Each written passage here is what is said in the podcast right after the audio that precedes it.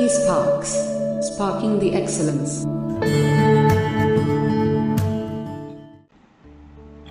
Minerals. The earth is composed of various kinds of elements. These elements are in solid form in the outer layer of the earth and in hot and molten form in the interior. About 98% of the total crust of the earth is composed of 8 elements like oxygen, silicon, aluminium, iron, calcium, sodium, potassium and magnesium. The rest is constituted by titanium, hydrogen, phosphorus, manganese, sulfur, carbon, nickel and other elements. What is mineral? A mineral is a naturally occurring organic or inorganic substance having an orderly atomic structure and a definite chemical composition and physical properties. A mineral is composed of 2 or more elements, but sometimes single element mineral like sulfur, copper, silver, gold, graphite, etc. are also found. The basic source of all mineral is the hot magma in the interior of the earth. When magma cools, crystals of the minerals appear and a systematic series of minerals are formed in sequence to solidify so as to form rocks. The minerals which contain metals are called metallic minerals like hematite, and the metallic minerals which are profitably mined are called the ores. The crust of the earth is made up of more than 2000 minerals, but out of these only 6 are the most abundant and contribute the maximum.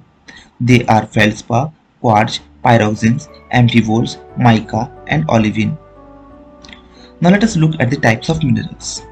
Metallic minerals. These minerals contain metal content and can be subdivided into 3 types: precious metals like gold, silver, platinum, etc. Ferrous metals like iron and other metal often mixed with iron to form various kinds of steel, and non-ferrous metals which include metals like copper, lead, zinc, tin, aluminum, etc. The second category of the material is non-metallic materials. These do not contain metal content. Sulfur, phosphate and nitrate are examples of non-metallic mineral. Cement is a mixture of non-metallic mineral. Now let us look at the physical characteristics of minerals.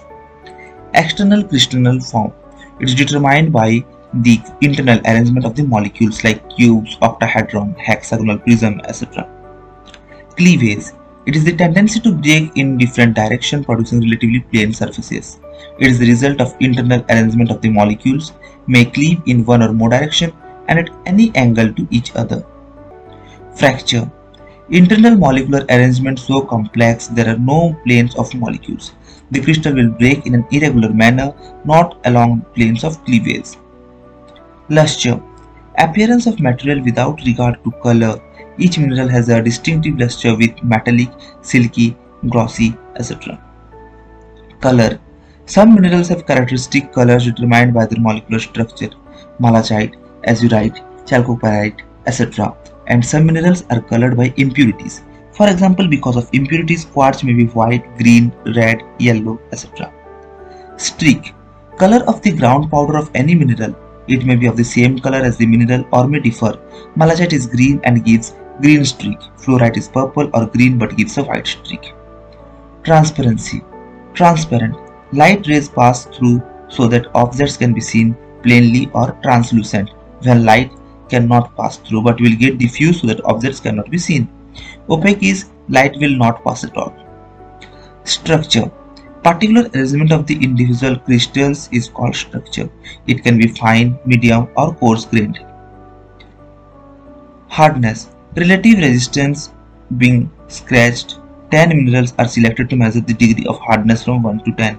They are talc, gypsum, calcite, fluorite, apatite, feldspar, quartz, topaz, corundum, and compared to this, for example, a fingernail is 2.5 and glass or knife blade is 5.5. Specific gravity.